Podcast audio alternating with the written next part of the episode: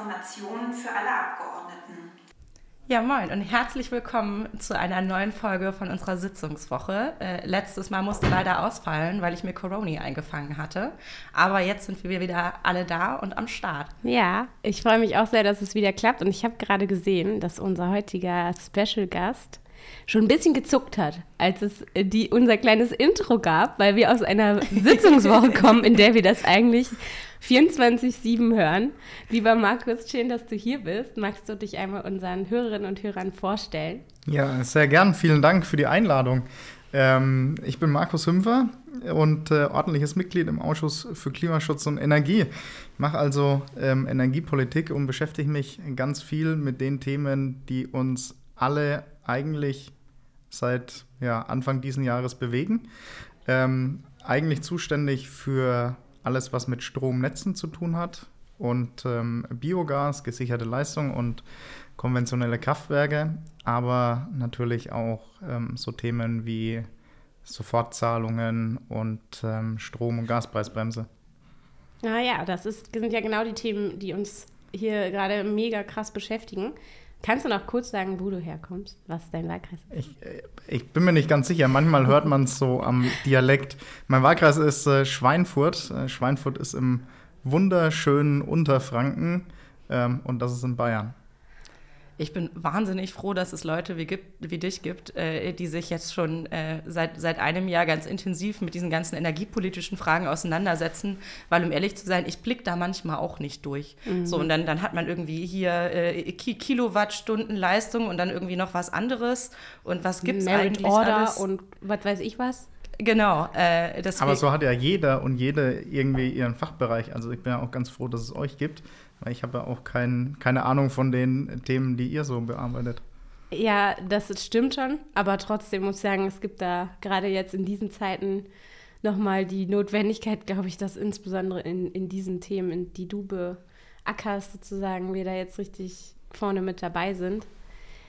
Aber weil wir uns so lange nicht gehört haben und weil es so eine ganz besondere Woche ist, bevor wir vielleicht auf diese Gasthemen gehen, wo es jetzt ja vor allem mit Blick auf nächsten Wochen nochmal richtig spannend wird, wäre es mir ein mega Anliegen, mit euch über eine Sache zu reden, die gerade eben passiert ist und wo ich ehrlich gesagt ein bisschen geheult habe. Ähm, auch, ja, auch vor allem, weil es für mich so eine persönliche Geschichte ist. Ähm, wir haben gerade Hartz IV abgeschafft. Wie fühlt ihr euch? Geht es euch ähnlich? Es ist einfach mega, wie, wie lange wir auch innerhalb von der Partei dafür gekämpft haben, um irgendwie zu sagen, hey, das sind jetzt, das sind jetzt unsere äh, Positionen und dafür müssen wir als SPD einstehen. Und das ist ein historischer Fehler, der damals passiert ist. Und jetzt haben wir das einfach abgeschafft. Ja, ich fühle mich auch super.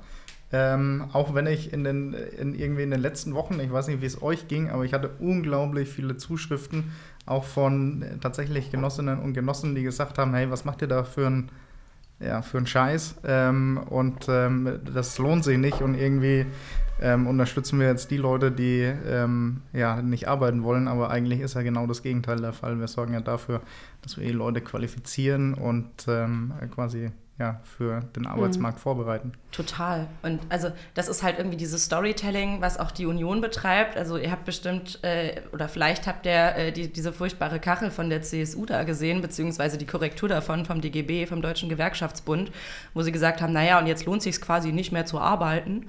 Ähm, und die einfach völlig falsche Zahlen haben, das völlig falsch gerechnet war, haben. Und ich finde das, ich finde das so unanständig, die Leute gegeneinander auszuspielen, also quasi die, die, die Leute, die, die wirklich wenig verdienen. Und deswegen haben wir ja den Mindestlohn angehoben, wo die Union gegen gestimmt hat.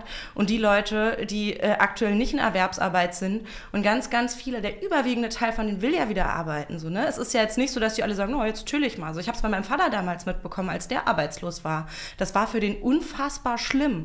So, aber mit, mit, wie alt war er da? So um die 50 einen neuen Job zu finden und einen Job zu finden, der auch zu seinem Profil und zu seinen seinen Fähigkeiten passt, ist halt echt nicht einfach. Und dann gibt es noch die Leute, die vielleicht auch psychische Probleme haben und deswegen ihren Job verloren haben, denen man erstmal helfen muss. Ja. So denen erstmal helfen muss, damit sie wieder arbeiten können.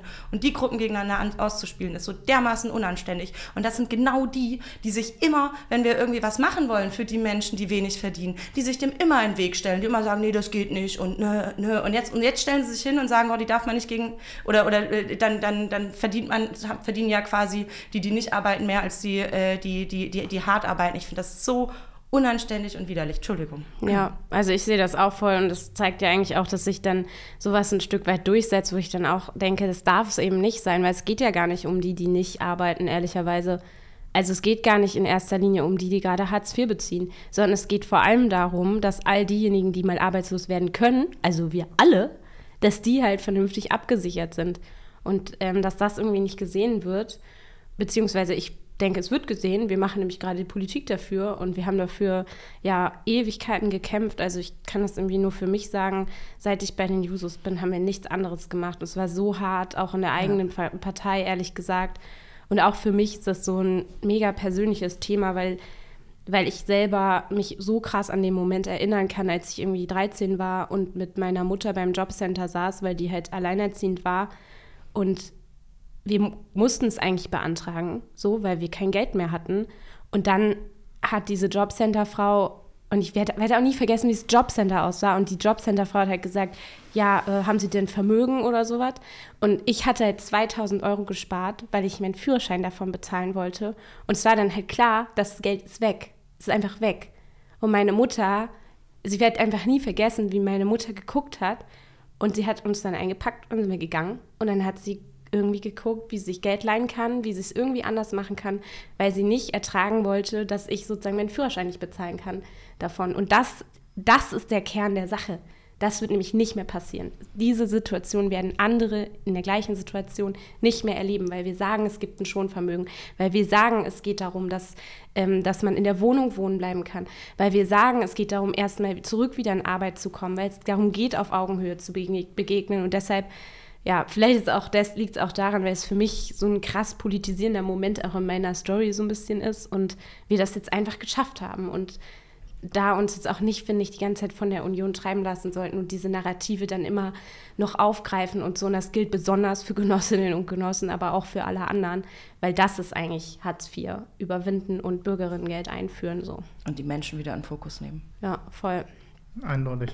Ja, ja, ansonsten äh, steht noch eine ganze Menge anderes äh, an. Ne? Also ich glaube, gerade heute wird ein richtig langer Tag bis 3 Uhr ist angesetzt. 4 Uhr 2 ist aktuell Echt? prognostiziertes oh, Sitzungsende. Okay. Hat sich nochmal verlängert. Also Wohngeld machen wir heute noch, Inflationsausgleich haben wir gerade gemacht. Ähm, was At richtig Atomgesetz ist. ist. dran. Stimmt, da musst du gleich noch mal was zu sagen, was wir da eigentlich beschließen. äh, kann, ich, kann ich machen. Ja, machen wir gleich. Und was richtig gut ist, bitte nicht übersehen, wir senken das Wahlalter auf 16 Jahre für die Europawahl. Das ist auch richtig gut. Richtig geil. Und vor allem diese Woche hat es auch der Landtag in Mecklenburg-Vorpommern beschlossen. Wahlalter 16 bei den Landtagswahlen. In der gleichen Woche Wahlalter 16 Europawahlen. Richtig Ich würde sagen, ist so ein bisschen die Woche der Jugend hier. Ja, voll. Voll. Aber ja, cool. Atom, Atomgesetz. Ja, ähm, Atomgesetz. Im Endeffekt ähm, beschließen wir diese Woche, dass ähm, die drei Atomkraftwerke, die aktuell noch am Netz sind, also ISA 2, Neckar-Westheim 2 und ähm, Grundremmingen, dass die ähm, in den Streckbetrieb gehen können, um die Energie, die noch in den Brennelementen vorhanden ist, ja, restlos auszunutzen und quasi so ein bisschen Versorgungssicherheit über den Winter herzustellen. Wobei ich sehr zuversichtlich bin, dass wir über den Winter ganz gut rüberkommen. Aber dafür müssen wir das Atomgesetz ändern, weil sonst müssten die Atomkraftwerke zum 31.12. abschalten. Ähm, mhm. Genau, und das machen wir heute. Mhm. Und du meintest ja, du bist auch für Stromnetz und so zuständig. Also ich habe jetzt gehört, ähm, dass vor allem irgendwie, ich weiß gerade nicht, welches von denen in, in, in, Niedersachsen steht, aber quasi das im, im, im, nördlichen Teil der Republik, dass das eigentlich völlig unsinnig ist, das weiterlaufen zu lassen, weil wir eigentlich die Energie aus der Windkraft haben ähm, und man das da, da das sein kann, dass wir da quasi die Windkraft wegregeln müssen, damit nicht zu viel Strom im Netz ist, um, um quasi dieses Kraftwerk da weiterlaufen zu lassen. Das ein ganz massives Problem ist, dass unsere Stromnetze so sind, dass das Zeug halt nicht in den Süden kommt, also nicht zu euch, ähm, weil es da so die eine oder andere Landesregierung gibt, äh, die sich äh, nicht darauf einigen kann. Ihr mal sein äh, Markus Gesicht sehen. ich muss mir so ein bisschen das Lachen verkneifen. Wo, wo genau diese Trasse äh, langläuft. Ähm, Genau, erzähl doch mal. Ähm, ja, also es ist schon so, wir ermöglichen ja, prinzipiell setzen wir das um, was, ähm, was unser Bundeskanzler ähm, ja, beschlossen hat. Ähm, und letztendlich hat die Bundesnetzagentur dann den Auftrag, ähm, eben zu entscheiden, ob oder welches Kraftwerk jetzt tatsächlich in den Streckbetrieb geht. Und ähm, wir gehen jetzt davon aus, ISA 2 auf jeden Fall, Neckar-Westheim mit Sicherheit auch. Und ähm, beim dritten, äh, da muss man mal schauen, da ist auch nicht mehr ganz so viel Energie vorhanden in den Brennelementen, wie das bei den anderen beiden der Fall ist. Ähm, aber ansonsten ist tatsächlich so, äh, dass das so ansonsten dazu führen würde, dass wir ähm, Strom aus erneuerbaren Energien abregeln müssten, ähm, weil man eben, ja, so ein Kernkraftwerk ist halt einfach Grundlast, also es läuft immer und ähm, lässt sich nicht einfach auf Knopfdruck ein- und ausschalten. So ein Windrad, das kann man halt auch mal einfach aus dem Wind rausdrehen ähm, und ausschalten, dann produziert es keinen Strom mehr. Ähm, genau, das müssten wir dann machen, aber soweit wird es hoffentlich gar nicht erst kommen. Ansonsten ist tatsächlich so, dass wir vor allem im Süden Deutschlands ähm, Problem haben bei der Versorgungssicherheit, sowohl bei Strom als auch bei Gas. Ähm, bei Strom liegt es tatsächlich einfach daran, dass man sich, wenn man sich jetzt Bayern anschaut, auch Baden-Württemberg hat so ein bisschen Probleme, aber nicht ganz so stark wie Bayern, dass man sich halt erfolgreich dagegen gewehrt hat, ähm, Netzausbau zuzulassen. Also man hat ja, mhm. ähm, die Staatsregierung hat ja auch Bürgerinitiativen gefördert, die quasi gegen Stromtrassen ähm, waren, noch immer sind. Ähm, dann gab es diese Debatte von Freileitungen, dass wir zu Erdverkabelungen ähm, gehen müssen. Das hat damals noch Sigmar Gabriel ähm, als Wirtschaftsminister durchgeboxt. Heidenei, das ist eine Weile her. Ja, ne? Ähm, so lang zieht sich das schon. Und ähm, ist halt auch erst irgendwie, wenn wir uns jetzt Südlink anschauen, vor 2028 ist gar nicht dran zu denken, dass es in Betrieb ist. Bringt uns also jetzt in der aktuellen Situation relativ wenig erneuerbare Energien. Wir hatten in Bayern, haben wir noch immer 10H, also dass der Abstand von so einem Windrad zur nächsten Wohnbebauung zehnmal die Höhe sein muss. Und das verhindert halt so gut wie überall mhm. Windkraftanlagen. Ähm, ja, und dann haben wir noch Photovoltaik, aber ich meine, wir haben ja große Industrie. Den Strom, den wir produzieren, der reicht halt hinten und vorne nicht. Ähm, deswegen haben wir jetzt im Energiesicherungsgesetz in einer der letzten Sitzungswochen zum Beispiel beschlossen, dass man die bestehenden Leitungen temporär höher auslasten kann. Also im Endeffekt schickt man da mehr Strom durch, ähm, als eigentlich gut ist. Aber mhm. es ist ähm, ja besser als die aktuelle Situation so, so zu belassen. ja, ähm, das eine sind ja die, die Kernkraftwerke und Photovoltaik und e Energie durch Windkraft. Das andere ist ja die ganze Frage Gas. Wie ist denn da jetzt der Stand, was die Gaspreisbremse angeht, was vor allem die Versorgungssicherheit angeht? Zu Recht ist ja der Fokus auch vor allem darauf, weil es einfach nicht mehr bezahlbar ist und wir die Gaspreisbremse auch durchgeboxt haben. Also es lässt, lässt sich, finde ich, schon sehen, dass vier Sozialdemokraten mit am Werk sind und Sozialdemokratinnen. Aber wie ist da der Stand? Also kannst du uns da nochmal ein Update geben? Ja, kann ich machen. Ähm, vielleicht Versorgungssicherheit, also die Speicher sind vielleicht nicht auf die Nachkommastelle, aber zu 98, 99 Prozent ähm, gefüllt und es sollte, ich meine, es ist extrem temperaturabhängig, wird der Winter richtig kalt, haben wir auch ein Problem. Ähm, aber sollte es ein normaler Winter werden, so wie jetzt in den letzten Jahren, dann kommen wir ohne Probleme durch den Winter. Ähm, durch den Winter. Ähm, interessant wird dann eher, wie wir die Speicher nächstes Jahr wieder füllen. Ähm, und ähm, dann ist natürlich noch das Thema Bezahlbarkeit. Es liegt uns als ähm, Sozialdemokratinnen und Sozialdemokraten natürlich sehr am Herzen. Deswegen haben wir ja die Gaspreisbremse, die Strompreisbremse. Und wir beschließen diese Woche ähm, unter anderem Stufe 1 ähm, dieser ähm, Gas- und Strompreisbremse. Das ist, das ist, die Übernahme sofort ähm, das, äh, der Abschlagszahlung für Dezember. Genau. So werden schon mal alle Gaskundinnen und Gaskunden ähm, entlastet, die aktuell schon hohe Abschläge zahlen müssen. Ähm, für Mieterinnen und Mieter, deren Abschlag der Vermieter bezahlt, ähm, die bekommen das dann über die Nebenkostenrechnung rückerstattet. Und ähm, dann ab 1.3. die, ähm, die Gaspreisbremse. Genau, und eine Sache, da hatte ich nämlich auch eine Zuschrift aus meinem Wahlkreis bekommen. Betreiber von der Biogasanlage hatte mir geschrieben und hat gesagt: Jo, wenn ihr jetzt die Zufallsgewinne, diese Übergewinne ähm, nachträglich abschöpft oder also ja, vor allem diese Nachträglichkeit war quasi das, das, das Problem. Also, dass wir, es ist ja so, dass sich die Preise daran festmachen, was am teuersten ist. ähm, und es aber sein kann, dass beispielsweise Windkraft äh, äh, deutlich günstiger produzieren kann. Ähm, und dadurch halt, dadurch, dass es genauso teuer wie der Rest verkauft wird, die, eben diese Übergewinne entstehen. So, und jetzt ist, hat man, haben wir ja gesagt, äh, wollen wir das abschöpfen. Und bei den Biogasanlagen ist es aber so, dass auch äh, die, die Ursprungskosten gestiegen sind, die halt sagen, hey, Moment, wenn wir da jetzt draufzahlen dafür, dass wir sagen, wir tragen dazu bei, dass wir eine Sicherheit haben, dann ist das ganz schön uncool. So, und dann hatte mir der geschrieben, dann sind wir wieder bei, wir sind froh, dass wir verschiedene Expertinnen in der Fraktion hatten, haben. Äh, hatte mir nämlich geschrieben, ich war so, okay, das klingt klingt erstmal echt, echt uncool so. Und ähm, dann hat Markus und äh, sein Büro uns Gott sei Dank unterstützt äh, und uns äh, gesagt, was wir da jetzt eigentlich machen.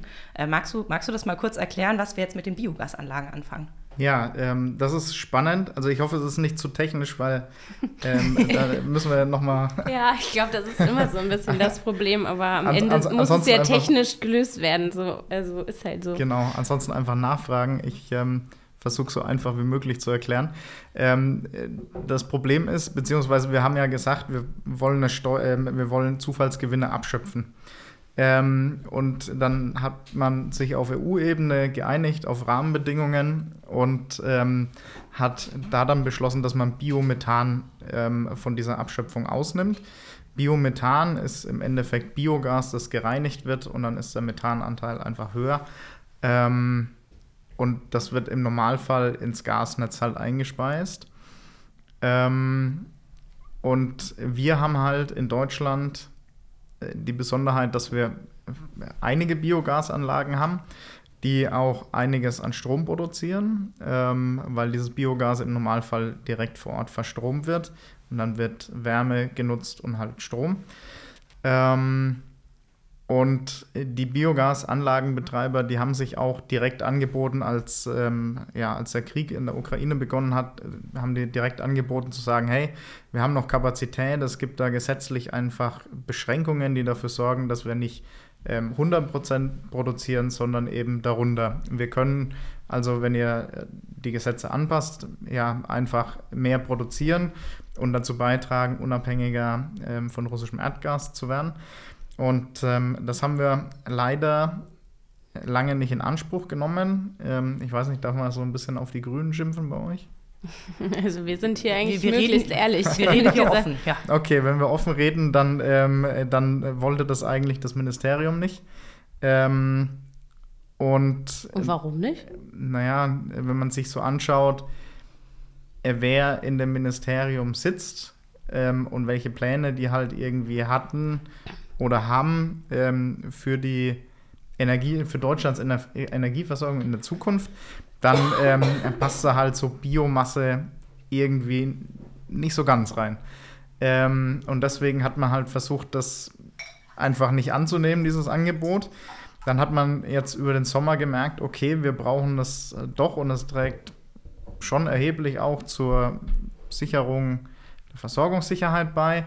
Dann hatten wir ähm, irgendwie die dritte Novelle im Energiesicherungsgesetz. Ähm, das ist sowieso ein absoluter Wahnsinn. Wir haben allein mein Ausschuss jetzt ähm, über 30 Gesetze bisher gemacht dieses Jahr. Ich finde, das kriegt man ähm, immer gar nicht so mit, oder? Das ist unglaublich viel, vor allem weil es außen immer heißt, es, es, es passiert nichts, aber ihr seid nur am Hasseln da. Ja, ja, also es ist wirklich verrückt. Und ähm, im Energiesicherungsgesetz hat man dann diese Beschränkungen, die halt die Produktion begrenzt haben, hat, die hat man aufgehoben. Ähm, vorübergehend nur, ist ja klar, irgendwann gibt es auch wieder eine Zeit ähm, nach dem Krieg. Und ähm, da muss man sich darüber unterhalten, ob das weiter so laufen kann oder ob das sinnvoll ist, dass man es das wieder begrenzt. Ähm, und jetzt können die Biogasanlagenbetreiber irgendwie seit ein paar Wochen einfach mehr Biogas produzieren, mehr Strom. Ähm, und das würde reichen, um zwei Millionen Haushalte zu versorgen. So. Und äh, jetzt kam diese Abschöpfung de, der Zufallsgewinne und ähm, als erneuerbare, also Biogaszelle als erneuerbare Energie und fällt halt dann irgendwie in die Abschöpfung mit rein. Und ähm, dann muss man dazu sagen, dass halt die Gestehungskosten, also ähm, die Kosten, die anfallen, um eine Kilowattstunde Strom zu produzieren, bei Wind und bei PV, die gehen halt, die tentieren so gegen Null. Weil der Wind weht, das kostet nichts, die Sonne scheint, das kostet nichts. Und die Anlage ist halt einfach irgendwann, ähm, hat die sich rentiert. ähm, und Bei wirft nur noch, anders. nur noch Gewinne ab. So und bei Biomasse, da muss halt irgendwie der Landwirt oder die Landwirtin, ähm, die muss halt erstmal den Trecker voll tanken, dann muss sie da auf dem Feld rumfahren, aussäen, ernten, ähm, das alles in die Biogasanlage kippen. Das muss jemand überwachen, die müssen ähm, Einsatzstoffe irgendwie zukaufen, ähm, die müssen dafür sorgen, dass das, was hinten wieder rauskommt, das wertvoller Dünger, auch wieder irgendwie verkauft wird oder aufs Feld kommt oder irgendwas anderes damit passiert. Ähm, also steckt wesentlich mehr Arbeit dahinter und deswegen kostet da halt die Kilowattstunde in der Produktion mehr Geld als bei Wind und bei Sonne. Und wenn man das jetzt genauso behandeln würde, dann würde es sich für die Biogasanlagenbetreiber nicht mehr rechnen, Biogas zu produzieren. Und dann würden die halt einfach Das nicht mehr machen. ähm, das nicht mehr machen, genau. Und dann hätten wir halt das, was wir vor drei Wochen beschlossen haben, irgendwie, also es würde sich komplett in Luft auflösen und wir hätten weniger Strom und halt ein Stück weit weniger auf Versorgungssicherheit und ein großer Vorteil, den halt Biogasanlagen haben, ist so Flexibilität. Ne? Die haben halt, die haben halt da ihre Biogasspeicher, die in der Landschaft stehen, hat bestimmt schon mal jeder gesehen, so ein rundes Fass mit so einer Haube oben drauf. Und da speichern die das Biogas und wenn, ähm, wenn jetzt Strom gebraucht wird, dann können die halt kurzfristig einfach Motor anschalten und dann wird Strom produziert. Das ähm, kann halt, ähm, können halt andere Energien nicht. Ne? Und sind grad so flexibel. flexibel, genau. Ja. Gerade so in der Dunkelflaute, also wenn kein Wind scheint, keine, ähm, Mhm. keine Sonne scheint, kein Wind weht, Wenn kein Wind scheint, keine Sonne weht, wir kennen es alle. ähm, dann, ähm, dann, äh, genau dann ist halt, ähm, ist es halt die große Stärke von Biogas. Mhm. Deswegen müssen wir halt schauen, dass ähm, die äh, mehr Geld bekommen oder, oder sagen wir so, die Abschöpfung nicht so hoch ist bei Biogas, wie, ähm, wie sie bei Wind und PV ist. Mhm. Einfach, dass sich die Produktion weiterhin rechnet. Und ist das Problem jetzt gelöst? Ja. Ähm, also ich würde sagen, es ist ein sehr dickes Brett, das wir da bohren. Vielleicht eher ein Balken ähm, oder ein Baumstamm, keine Ahnung.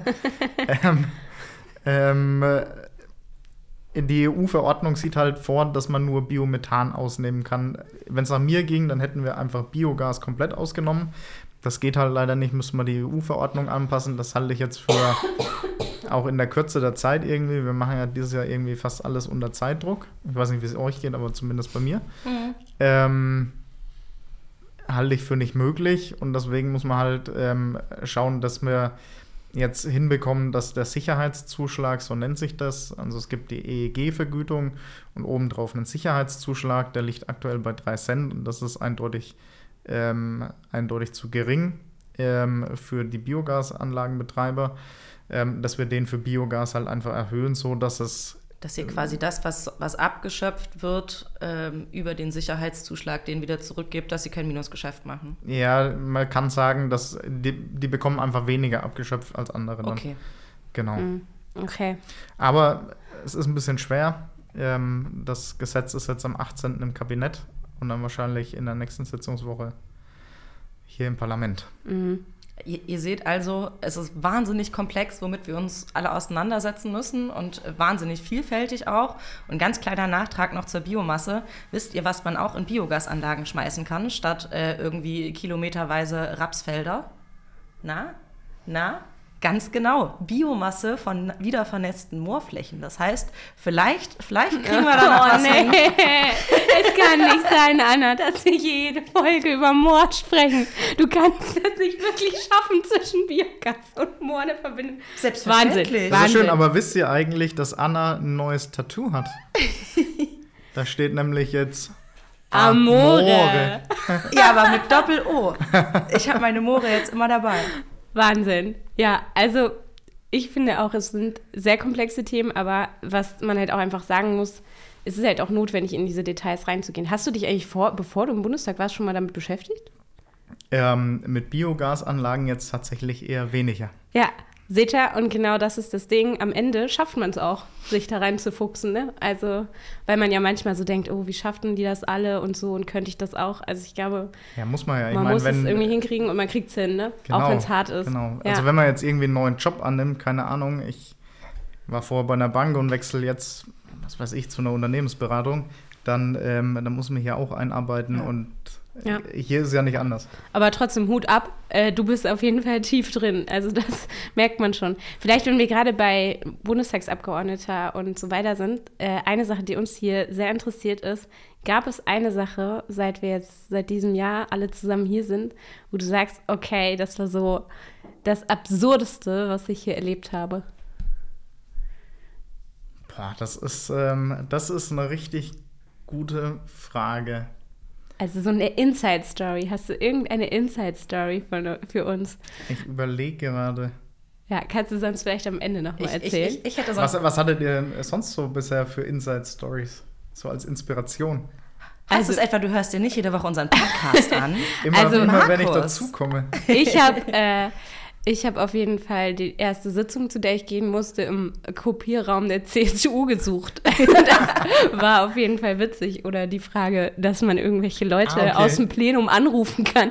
Oder dass es irgendwelche Telefonzellen gibt, Ja, wo ich- man sich reinstellen ich, kann ähm, und ich Leute habe tatsächlich anrufen. was, jetzt wo du sagst, ich habe ähm, erst vor drei Wochen erfahren, dass es im Plenum, dass man diese Stühle in der Höhe verstellen kann und, und, und, die Lehne, und die Lehne auch verstellen kann und dass dafür unter den Stühlen zwei Knöpfe sind, die man da drücken muss. Und ich habe einfach gedacht, na, es gibt Stühle, da geht halt die Lehne von allein hinter und es gibt Stühle, da steht die Lehne halt einfach fest, keine Ahnung. Ja. ich ich habe tatsächlich eine neue absurde Story. Oh, okay. Ähm, und das hat nur so halb was mit dem Parlament zu tun. Aber ich hatte vorletzten Sonntag ähm, hatte ich ein Tinder-Date. So. Ähm, und war halt, meine Eltern waren über Wochenende zu Hast du, hast du da auf deinem Profil so ein Bild, wo du am Rednerpult stehst? Nein, nein. Ich, Also soll es ja durchaus geben, habe ich ich, mal ich, gehört. ich, ich verrate auch erstmal nicht, dass ich Wirklich? Abgeordnete bin. Wer hat das? Äh, weiß ich nicht, weiß ich Das, nicht. das, das, das, klären wir nach, nach Aufnahmeende. Aber so, ähm, mega fertig, einfach Sonntag, irgendwie nebenbei ein bisschen rumgetindert, ähm, hatte ein Match, irgendwie ganz netter Typ, hab mit dem hin und her geschrieben, hab gefragt, also ne, und dann irgendwie, ne, was machst du beruflich? Also ja, ist Unternehmensberater, ist deswegen häufiger mal in Berlin, hat er mich gefragt, was ich so mache, ich so, ja, erzähle ich mal bei Gelegenheit. Ähm, und dann hat er gefragt, ob wir uns irgendwie treffen könnten. Äh, und dann meinte ich so, ja, also ich bin die Woche eh da, aber zeitlich ist bei mir halt so ein bisschen schwierig, so ich könnte Sponti heute. Dann meinte er so, ja, passt voll gut so, äh, er ist eh in zwei Stunden in Berlin, wenn die Deutsche Bahn äh, das möchte. Und dann war ich so, na, das passiert halt, wenn man öffentliche Daseinsvorsorge meint, privatisieren zu müssen. So muss halt in staatlicher Hand, dann funktioniert's auch. Hat er mir auch zugestimmt, alles gut. Ähm, dann haben wir uns ähm, abends getroffen, irgendwie entspannt auf, auf, auf ein Bierchen in der Kneipe und haben irgendwie gequatscht über Fußball, über alles Mögliche. Habe ich irgendwann erzählt, ähm, dass ich bei der SPD und bei den Jusos bin. Und dann hat er mich gefragt, so, keine Ahnung, saßen wir schon zweieinhalb Stunden zusammen, ob ich mir vorstellen könnte, das mal hauptberuflich zu machen. so, und dann war ich so, hm, okay, ich verrate es normalerweise nicht von mir aus, aber ich fange jetzt auch nicht an zu lügen. Dann war ich so, ja, um ehrlich zu sein, ich mache das schon. Meinte so, ach, kandidierst du 2025? Ich so, nee, ich habe 21 kandidiert, aber hat nicht geklappt oder wie? Und ich so, ja, doch. Und dann guckt er mich so an, du bist Abgeordnete. Und ich so, ja. Dann fängt er an zu lachen und zieht seinen Abgeordnetenausweis raus. Und es war ein Kollege, den ich nicht kannte. Und er kannte mich aber auch nicht. von, von, von der FDP dann oder von Ich, wem? ich, ich, verrate, nicht, ich, ich, ich verrate nicht, äh, aus welcher Fraktion. Schade. Ähm, auf jeden Fall eine demokratische Fraktion. ähm, aber ich, ich, habe, ich habe die Erlaubnis, die Story zu erzählen, aber ich darf nicht mehr verraten. So. Okay, und, und, und dann hat das Date abrupt geendet? Nein, oder? wir, wir, wir saßen dann noch weiter zusammen, äh, fanden es mega witzig und haben halt gequatscht, aber ich bin einfach nur so froh, dass wir das an dem Abend erfahren haben. Stellt euch mal vor, da wäre am Ende irgendwie was gelaufen und dann sieht man sich im Plenum und ist so, wow. Ähm, Was machst du ja, hier? das, das, das ist meine neue absurde Story. Richtig Okay, witzig. krass. Wenn, wenn man denkt, witzig. irgendwie undercover unterwegs zu sein und dann aus Versehen ein Date mit einem Kollegen hat. Richtig witzig. Ich finde, das ist die beste Story, die wir bisher hatten. Auch wenn wir schon viele gute Stories hatten. Aber wenn mich, ich weiß ja nicht, wie ihr das macht, also du erzählst dann scheinbar, dass du Abgeordneter bist, aber wenn mich jemand nach einem Job fragt, ähm, dann sage ich meistens das, was ich vorher gemacht habe. So, ich war Business Development Manager. Also ja, ich bin Business Development Manager. Es kommt immer so ein bisschen auf den Kontext drauf an, ne? Also nicht immer, aber je nachdem. Ja, aber also ich, on, on, online verrate ich auch nicht, dass ich Abgeordnete bin. Also wäre wär das Gespräch irgendwie unangenehm gewesen oder so, dann hätte ich es auch nicht gesagt, aber wir haben halt mega nett miteinander, miteinander gequatscht so. ja. Ähm, Also ich finde, ich finde ja auch immer nicht so ganz sicher, also gerade wenn man so privat unterwegs ist und Leute kennenlernt oder so, ähm, irgendwie, oder auch Freunde von meinem Mann oder irgendwas, dann denke ich auch immer so, boah, nee, ich will das gar nicht sagen. Weil dann ist immer die Reaktion direkt so, man Du ist steh- sofort Politikerin, man ist sofort für die SPD, ist wie Bürgerin. Und du stehst sofort im. Fokus. Genau, Ja, genau. genau. Und es genau. ist wie sozusagen ein Bürgerinnengespräch am Infostand und so. Und da habe ich manchmal gar keinen Bock drauf. Auf Ja. der anderen Seite denke ich auch, ich meine, wir sind ja ganz normale Menschen. Ja. Wir sind auch ganz normal. Ich meine, so wie du noch nie vom Biogas irgendwas vorher gemacht hast, bist du jetzt halt Abgeordneter und machst das. Und ich weiß nicht, ich war auch Lehrerin und bin jetzt hier so. Und ich glaube, eigentlich ist das für die Demokratie mega wichtig, dass man auch sagt, so ja, wir waren halt vorher was anderes und jetzt machen wir das. Und das ist eigentlich eigentlich wichtig, aber trotzdem geht es mir ganz genauso, dass ich immer denke, boah, nee, ich will das eigentlich gar nicht sagen. Und das ist eigentlich blöd, finde ich. Okay, ist euch schon mal passiert, dass ihr irgendwie aus dem Fahrdienst ausgestiegen seid und dann gefragt wurdet, was ihr beruflich macht? Nee. Ach so, okay. Seht ihr- Das passiert? schon? Ja, gestern, gestern Abend. Äh, war ga- also ganz komisch, ich steig da irgendwie aus. Ähm, und dann stand da halt so eine, so eine, keine Ahnung, Männergruppe von, von fünf, wie alt waren die, irgendwie so Mitte 20 oder so, haben gefragt, was ich mache und ob das mein Fahrer war. Da habe ich gemeint, nee, nee, das war ein ganz normales Uber. Ja, aber es ist, es ist schon, schon nicht so einfach, damit äh, umzugehen. Ne? Ja, ich glaube, wir sind jetzt tatsächlich leider schon am Ende der Zeit. Ich glaube, wir hätten noch locker weiterreden können ähm, über verschiedenste Themen, nämlich auch zum Beispiel über eine sehr spannende Angelegenheit diese Woche, über die Anna und ich eigentlich noch sprechen wollten und du sicherlich auch, aber das müssen wir dann nächste Woche machen. Das ist nämlich äh, Bereinigungssitzung des Haushaltes und das ist ja einer der wichtigsten Stunden hier im Parlament, weil man irgendwie noch um Projekte bangt und so. Die aber das machen wir in dann. Morgenstunden sitzen und Genau. verhandeln. Das machen wir dann einfach. Was, was dann davon geklappt hat, das machen wir dann einfach nächste Woche. Und dann musst du uns auch nochmal erzählen, was du da noch vielleicht für Eisen im Feuer hast. Dann werden wir es miterz miterzählen. Ihr müsst ja auch so ein bisschen erzählen, wie es in diesem, wie es im Haushaltsausschuss so abgeht, was. Mhm. Ich glaube, darüber haben wir tatsächlich auch schon mal geredet, oder? Ja. Weiß ich gar wie nicht. wie es direkt im Haushaltausschuss abgeht, Nee. nicht. Vielleicht, Nee. vielleicht können wir. Also, dass da jeder Minister erstmal so 500 Euro in die Kaffeekasse geben muss. Echt? Ja, ja. Nee, das wusste ich nicht. Doch, Also ich ist, wusste ähm, das. Ist ein bisschen, ist ein bisschen Ja, anders. darüber reden wir beim nächsten Mal. In diesem Sinne müsst ihr uns nächstes Mal auf jeden Fall wieder einschalten. Und ich hoffe, dass ihr heute ziemlich viele Infos mitgenommen habt. Und wir können nur sagen, Markus ist auf jeden Fall der Mann an der richtigen Stelle, wenn es um die Gaspreisbremse geht und auch um die Versorgungssicherheit und alles andere. Voll cool, dass du hier warst bei uns und dass wir die ein oder andere Story nochmal mit euch besprechen konnten. Vielen, vielen Dank. Ähm, wie immer, wenn ihr irgendwie Feedback, wenn ihr Fragen habt, wenn ihr irgendwas unbedingt wissen wollt, dann schreibt uns einfach. Und in diesem Sinne, pasta la vista.